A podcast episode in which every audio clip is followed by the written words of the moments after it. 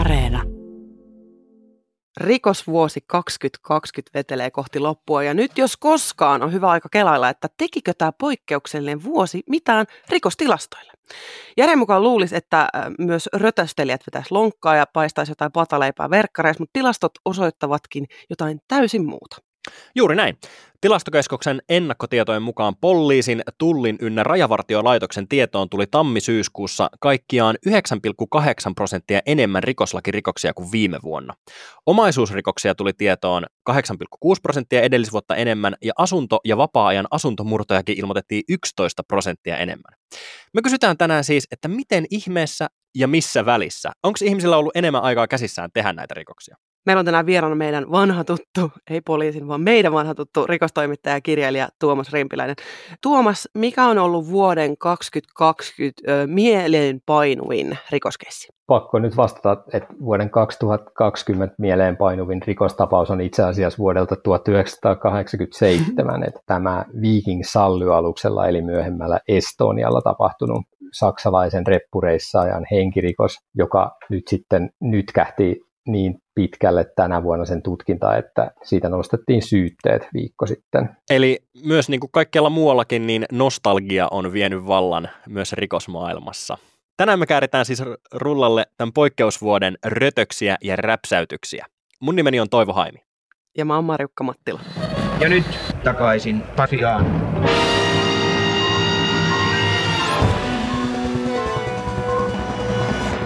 Hei, rikosvuosi kaksituhattakaksikymmentä pystytään nyt rullaamaan sisään. Mikä tässä rikosvuodessa kaksituhattakaksikymmentä oli mielenkiintoisinta sun mielessä? Itselläni ehkä jäänyt, jäänyt erityisesti mieleen nyt se, että tuntuu siltä, että tänä vuonna on tämmöisiä, miten niitä kuvaisi, tämmöisiä poskettomia väkivaltarikosjuttuja tullut esiin. Ehkä enemmän kuin jonain muina vuosina, mutta tota, nämä tietysti on sellaisia aika subjektiivisia juttuja, että, että mitä, mikään tilasto ei välttämättä osoita sitä, että ovatko tänä vuonna olleet rikokset olleet eri, erikoisia verrattuna viime vuoden rikoksiin, mutta sellainen tuntuma mulla on, että, että nyt tänä vuonna oli aika monta tällaista niin kuin hyvin kummallista väkivaltarikosta esimerkiksi. Tilastoista puheen ollen, niin mullahan on myös hyviä uutisia ja ne on varmaan hyvä kertoa tässä ensin. Yhteensä kaikki rikokset ja rikkomukset on ollut Suomessa laskussa. Eli vuonna kaksituhattakaksikymmentä on ollut kaksikymmentäyksi prosenttia vähemmän kaikkea rikollisuutta kuin vuonna kaksituhattayhdeksäntoista. Näin kertoo Tilastokeskuksen rikos- ja pakkokeinotilasto. Ää, tässä jaksossa tulee muitakin lukuja esille ja ne on kaikki tästä samasta tilastosta. Eli siitä voi käydä katsomassa, jos meidän prosenttiluvut ihmetyttää. Mutta mulle heräsi semmoinen ajatus, että nyt kun rikollisuus ylipäänsä on laskussa, niin onko se sitten silleen, että tämmöiset yksittäiset käsittämättömät keissit sitten nousee esiin paljon helpommin, kun muuta rikollisuutta on paljon vähemmän? Mitä mieltä, Tuomas? No tämä on kyllä ihan tiedostettu ilmiö ollut rikoshistoriassa aina, että tai yleisesti ottaen ihmiset aina ajattelee, että he elää kaikkein väkivaltaisinta ja hirveintä aikaa rikollisuuden saralla ja monessa muussakin asiassa. Ja tota, tämä liittyy osittain siihen, että ihmiset tietysti vaan aistii ja kokee sitä nykyistä aikaansa ja vertaa kaikkeen omaan perspektiiviinsä ja omaan elämänsä aikaiseen kokemuksiin. Eli, eli tämä on niin kuin yleisesti tunnettu juttu, että, että niin kauan kuin rikoksista on ylipäänsä raportoitu mediassa, niin, niin, eli aina, niin ihmiset on kokenut, että he elää sitä just sitä kauheita, kauheinta ja väkivaltaisinta aikaa. Kyllä, mutta nyt me ollaan kuitenkin, kukaan ei pysty tässä porukassa kieltämään sitä, että me ollaan erittäin poikkeuksellisen ajan keskellä, ja joten rikostilastojen tarkistelun niin kuin helposti nyt värittyy koronapandemian ajattelulla, koska koronapandemia on lisännyt työttömyyttä ja sitä kautta se on lisännyt köyhyyttä. Mutta onko tämä köyhyys johtanut sitten lisääntyneeseen rikollisuuteen? Mitä mieltä sä oot, Tuomas? Liian yksioikoisesti tietysti sanoa, että, että onko nyt lisääntynyt köyhyys vaikuttanut johonkin asiaan suoraan, mutta yleisesti ottaen niin tietysti tämmöinen köyhyys ja osattomuus, työttömyys, äh, alkoholin käytön lisääntyminen, kaikki tällaiset asiat, niin ne aina liittyy rikollisuuden kasvuun. Se, se on niin kuin yleisesti tunnettu asia. Äh, se sitten on toinen asia, että onko näin nopeasti nimenomaan koronatilanne vaikuttanut rikollisuuteen, niin se on taas eri asia. Et tota, väkivallan kokonaismäärä on käsittääkseni vähentynyt nyt tämän koronatilanteen aikana, mutta sitten taas vakavien, niin kuin erityisen vakavien väkivallantekojen määrä on, on kasvanut ja, ja joissain, jollain alueella niin kuin hyvinkin merkittävästi viime vuoteen verrattuna.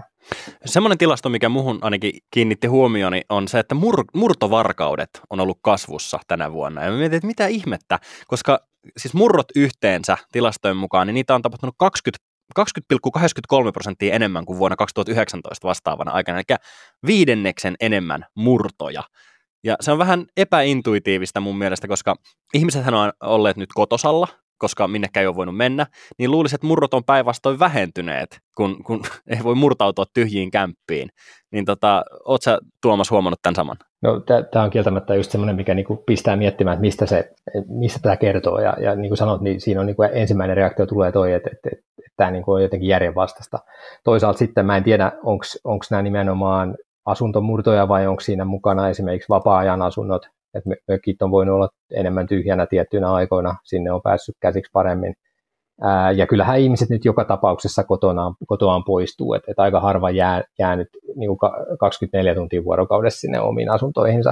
Ja sitten samaan aikaan, jos on rikollisilla, rikollisillakin on se tili aina hankittavanaan jostakin, ja jos niin kuin muut mahdollisuudet on vähentynyt, niin sitten jostain se tili on tehtävä. Asunto, asuntomurtoja ja vapaa ajan asuntojen murtojen ää, määrä on kasvanut viime vuodesta yksitoista prosenttia. Eli sillä, sitä ei voi niinku ohittaa tässä. Et jossain, vaiheessa, niinku, jossain vaiheessa sinne kotiin vaan alettiin murtautua yksitoista prosenttia enemmän kuin viime vuonna. Vai onko kenties niin, että, että niitä on nyt sitten havaittu paljon tehokkaammin niitä murtoja kuin... No kerrosta, kerrostalo yes. Kyttäjät on aktivoituneet. Vanhat kunnon kyylät. Itse asiassa tässä onkin hyvä... A, niin kuin ajatus, mitä sä lähdettäisiin pohtimaan, että, että onko itse asiassa se rikollisuus kasvanut vai tuleeko vaan nyt rikokset paremmin virkavallan tietoon? No, asuntomurrot on tietysti sellaisia, mitkä, mitkä nyt yleensä aina tulee tietoon. Mehän voidaan mitata vaan sitä, mitä tiedetään. Ja toi on itse asiassa hyvä ajatus, minkä Marjukka esitit, että onko kyse oikeastaan vaan siitä, että, että rikokset tulee enemmän virkavallan tietoon? No esimerkiksi vaikka huumausainerikokset, jos ajatellaan tällaisia niin kuin tavallisia perusmuotoisia huumausainerikoksia ja sitten käyttörikoksia, niin nehän on aika klassinen esimerkki siitä, että tilastot näyttää sitä, hyvin paljon sitä, että kuinka paljon valvotaan. Et, et nyt esimerkiksi vaikka erilaisten koronarajoitusten aikana, niin poliisilla on tietynlaiset tehtävät vähentyneet ja tietynlaiset lisääntyneet. Niin tämä näkyy heti tilastoissa ihan merkittävästi, että et, et kun on aikaa ja mahdollisuutta keskittyä johonkin tiettyyn asiaan, niin silloin ne näkyy tilastoissa. Ja huumerikokset on tällaisia. Mutta huumausainerikollisuus mua kiinnostaa tässä vaiheessa, koska rajathan oli kiinni. Tänne ei niinku virrannut mitään kamaa. Miten tämä on mahdollista, että yllättäen niitä pongatankin, näitä, tätä rikollisuutta on ollut paljon paljon enemmän? Niin on laillista kamaa, eli, eli tavaraa ja muuta, niin en mä tiedä vähentykö sekään sitten oikeasti. Mutta joka tapauksessa niin huumeita nyt ilmeisesti on tullut ihan entiseen malliin, koska tota, olisi tietysti vähän kummallinen ajatus, että jos, jos niitä huumeita saadaan joka tapauksessa aina salakuljetettua, niin miksi niitä yhtäkkiä nyt sitten korona-aikana ei saataisi tuotua? Mä näen sen jotenkin, että helikopteri lentää johonkin pimeydessä, Black Hawk tipauttaa jonkun mustan pussin jonnekin mettään ja no, paljon todennäköisimmin pu... jonkun pyllyssä. Niin, niin näin, että ne tulee kyllä huomattavasti tota, inhorealistisemmilla keinoilla ja sitten tuolla autojen vararenkaissa ja muun rahdin seassa. Et, et ei se tota, vaikea tosiaan nähdä, että, että jotkut tämmöiset rajoitukset, ne, ne, siis rajoitukset vaikuttaa lainkuuliaisiin kansalaisiin, ei huumeiden salakuljettajiin. Mm. Sitten toisaalta taas sit, vaikka huumerikosten määrän lisääntyminen saattaa näkyä siinä, että että kun sitä muuta liikennettä on vähemmän, kun, kun poliisilla on muita valvontatehtäviä vähemmän, niin, niin ne voi keskittyä esimerkiksi vaikka tällaiseen ihan tota, huumausaineiden katuvalvontaan, ja sieltähän sitä, sit, sitä tilastoa tulee lisää. Niin tässä herääkin niin kuin kysymys siitä, että onko poliisi vaan ollut aktiivisempi tänä vuonna? Ehdottomasti on ollut aktiivisempi esimerkiksi huumausaineiden kenttävalvonnassa, että se, se, on, se on selvää, että on ollut. Tekeekö tämä niin kuin tilastoihin tämmöisen jonkun virheen? Tekee, ja tota, noista poliisin rikostilastoista on syytä huomioida sekin, että poliisin tämä rikostilastointi on aina ollut ailahtelevaa ja siihen vaikuttaa aina erilaiset käytännöt eri laitoksissa, erilaisten yksittäisten kirjaajien käytännöt. Ja sitten se nimenomaan ne resurssit, että kuinka paljon valvotaan. Ei se ole pelkästään huume- huumerikoksissa, missä tämä valvonnan määrä heijastuu suoraan rikostilastoihin. Tuosta valvonnasta ja, ja siitä, tota, että sitä saat, mitä mittaat, niin siinä on itse asiassa liikennerikoksissa on ollut kasvua viisitoista pilkku seitsemän prosenttia, eli ihmiset on kärähtänyt ylinopeudesta, rattijuopumuksesta ynnä muista enemmän tänä vuonna kuin viime vuonna, niin tämäkin kuulostaa vähän järjenvastaiselta, että ihmisethän on liikkunut paljon vähemmän paikasta toiseen tänä vuonna, kun on pitänyt pysytellä kotosalla ja vält- on pitänyt välttää matkustamista, mutta onko sitten kyse kuitenkin siitä, että poliisi on kuitenkin on laittanut tutkia semmoisiin mutkiin, missä ei aikaisemmin ole ollut, ja ihmiset on vaan kärähtänyt niistä rikko- rikoksista paljon enemmän kuin viime vuonna. Mitä mieltä Tuomas? Korjaa, jos on väärässä, niin oliko, oliko näin, että erityisesti vakavat liikennerikokset on, on tota, ja esimerkiksi ylinopeuksissa, niin nimenomaan ne vakavamman päädyn teot on lisääntynyt? Ää, tässä tilastossa on liikennerikokset kaikki yhteensä, ja sitten rattijuopumukset yhteensä, niin niitä on noin tuhat enemmän, ne on viisitoista tuhatta. Joo, no, viime vuonna on neljätoista tuhatta. Rattijuopumukset on ihan klassinen esimerkki siitä, missä tota, juuri niin paljon tulee tietoon, kun valvotaan. Mm. Et se, se on niinku se, se, siinä on ihan suora yhteys siihen, että kuinka paljon on aikaa valvoa sitä, niin niin paljon niitä sitten suhteessa enemmän tulee.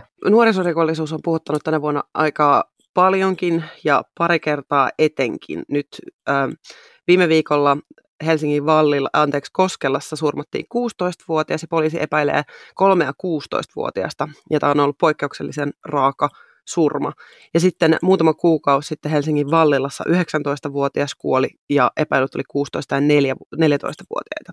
Nämä herätti järkyttävän paljon keskustelua, josta me tässä takaisin Pasilassakin puhuttiin, mutta pitkällä aikavälillä kuitenkin nuorison tekemät rikokset on olleet laskussa, niin mitä sä luulet, Tuomas, että onko tämä jotenkin kääntyvä trendi? Ei näin lyhyesti, lyhyen aikavälin niin kuin tapauksista ja yksittäisistä tapauksista, niin ei voi, ei voi sellaista johtopäätöstä vetää, että trendi olisi kääntymässä jonkin suuntaan. Että tosiaan nuorten osuus kaikista rikoksista epäilyistä on vähentynyt ihan selkeästi niin kuin historian saatossa, ja myös viime vuosina se on vähentynyt koko ajan. Mutta sitten sit taas jotkut tutkijat on esittänyt, että et nuorisorikollisuus on keskittynyt aiempaa pienempään joukkoon, ja siellä joukossa taas on, on osa näistä rikoksentekijöistä tehnyt entistä vakavampia rikoksia. Et nyt on kieltämättä tänä vuonna ollut poikkeuksellisen monta tällaista, ainakin mun kokemuksen mukaisesti tuntuu siltä, että on ollut poikkeuksellisen monta tämmöistä niin kuin äärimmäisen vakavaa nuorison tekemää rikosta. Mutta samaan aikaan täytyy muistaa, että niitä on aina ollut. Ja aina kun näitä vastaavia tapahtumia on, on tullut julkisuuteen, niin aina on käyty samanlainen keskustelu. Onko sulla jotain esimerkkejä antaa meille? No tulee mieleen nyt Helsingistä vaikka vuonna kahdeksankymmentä, niin, niin tota, oli tämmöinen Oulunkylän kiroutussurma, missä kuusitoista- ja yhdeksäntoistavuotiaat pojat niin täysin silmittömällä väkivallalla ja täysin niin kuin motiivittomalla teolla niin, niin surmasivat tällaisen humalaisen miehen tuolla Oulunkylän erään jalkapallon kentän tota, viereisessä pusikossa. Ja, ja tota, se oli tosiaan niin kuin, juuri niin, niin kuin nyt puhutaan tästä, tästä uudesta tapauksesta, Koskelan tapauksesta, niin, niin että siinä on tämmöistä niin selittämätöntä ja silmitöntä väkivaltaa. Niin tämä oli just sellainen. Ja, tota, ja yritti sitten vielä lopuksi tämän surmaamansa miehen niin ripustaa, ripustaa sähkötolppaan, mutta tota, voimat ei sitten riit, tota, riittänyt. Ja, ja tällöin käytiin ihan samanlainen keskustelu siitä, että mikä nuorisoa vaivaa, vaikka tässä oli tosiaan kyse kahdesta, kahdesta nuoresta. Jokaisella vuosikymmenellä löytyy tällainen esimerkki, ja, ja jokaista esimerkkiä seuraa samankaltainen keskustelu, että yritetään niin kuin tehdä siitä yksittäisestä tapauksesta, kun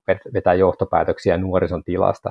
En yhtään väitä sitä, etteikö tämmöisiä pitäisi ottaa hirveän vakavasti ja selvittää todellakin, että mistä nämä johtuu nämä väkivallan teot, mutta silti samaan aikaan pitää muistaa, että todennäköisesti ne on vähentynyt, ja, ja jos yhtenä vuonna tapahtuu monta tämmöistä keissiä, niin se ei silti vielä tarkoita sitä, että olisi joku suunta muuttunut.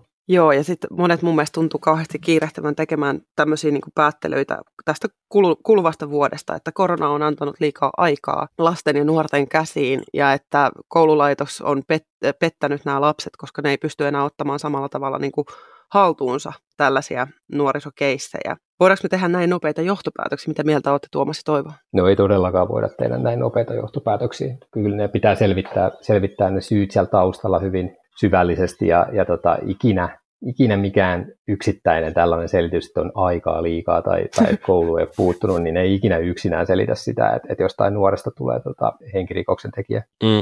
Silloin kun puhutaan rikollisuudesta, ei niin kuin yksittäisistä rikoksista, vaan rikollisuudesta ilmiönä, niin siinä on aina kaksi puolta siinä keskustelussa, että kuinka paljon voidaan puhua yhteiskunnallisista oloista ja yhteiskunnallisista ilmiöistä ja trendeistä ja kehityskuluista ja jatkumoista, ja kuinka paljon sitten pitää puhua siitä, että ne on yksilöiden tekemiä tekoja, yksilön käyttäytymistä, että kuinka paljon voidaan puhua niin kuin oikeasti yhteiskunnallisista ilmiöistä, jotka synnyttää rikollisuutta, ja kuinka paljon meidän pitäisi sitten keskustella, että tässä on kyse niin kuin ollut yksilöistä, joilla on ollut erittäin vakavia ongelmia kaikesta päätellen elämässään, ja sitten ne ongelmat on sitten tullut esille sillä rikollisella käyttäytymisellä. Et siinä usein tiedotusvälineissäkin hyvin nopeasti hypätään aika nopeasti johtopäätöksiin siitä, että, että kun tapahtuu jotain tällaista hyvin raakaa ja poikkeuksellista ja jotain niin kuin tavallisesta elämästä poikkeavaa, niin siitä halutaan vetää johtopäätöksiä, että mitä tämä kertoo meidän yhteiskunnasta, kun todellisuus voi olla se, että se saattaa kertoa jotain vaan erittäin huonosti menneestä elämästä,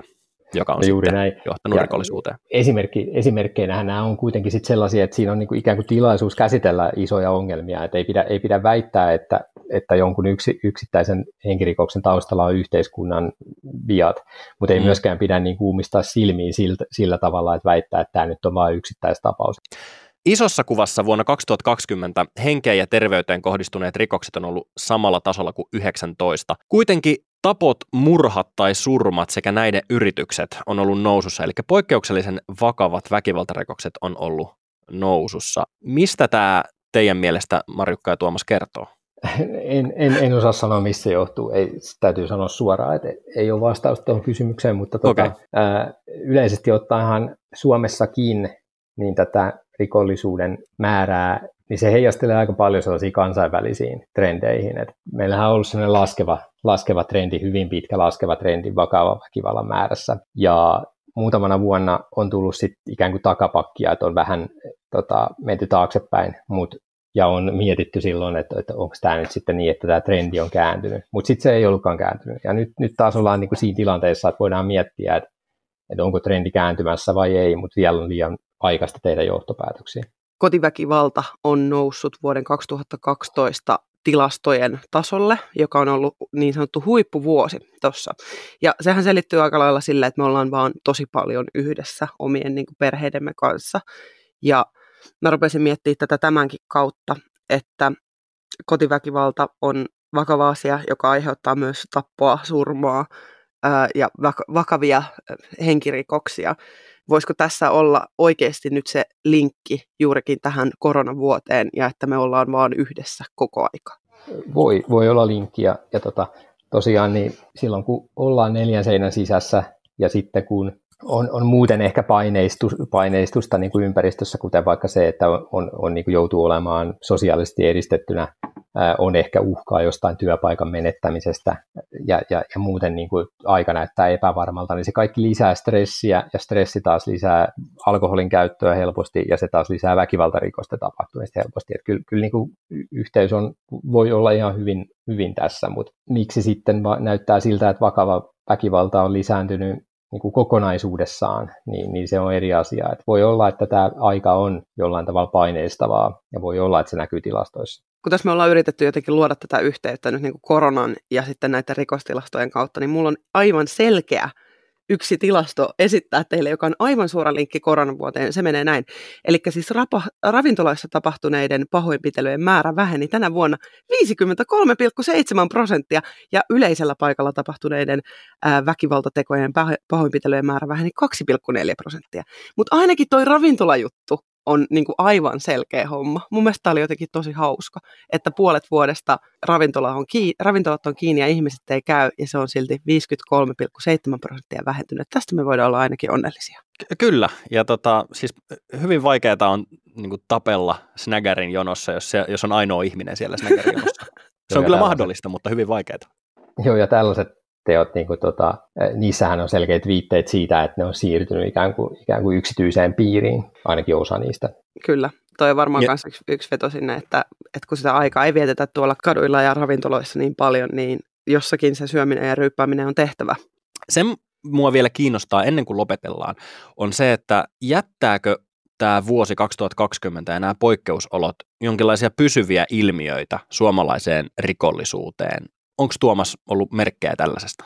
Oletettavasti mekin olemme oppineet, niin kuin tätäkin podcastia nyt tehdään etänä ja, ja moni asia on siirtynyt sellaiseksi niin kuin etätoiminnaksi, niin, niin ehkäpä myös rikolliset on keksinyt sitten, sitten keinoja tehdä rikoksia etänä. En, en, en tiedä, mutta tota, kyllä, petosten määrä oletettavasti on kasvanut tänä vuonna.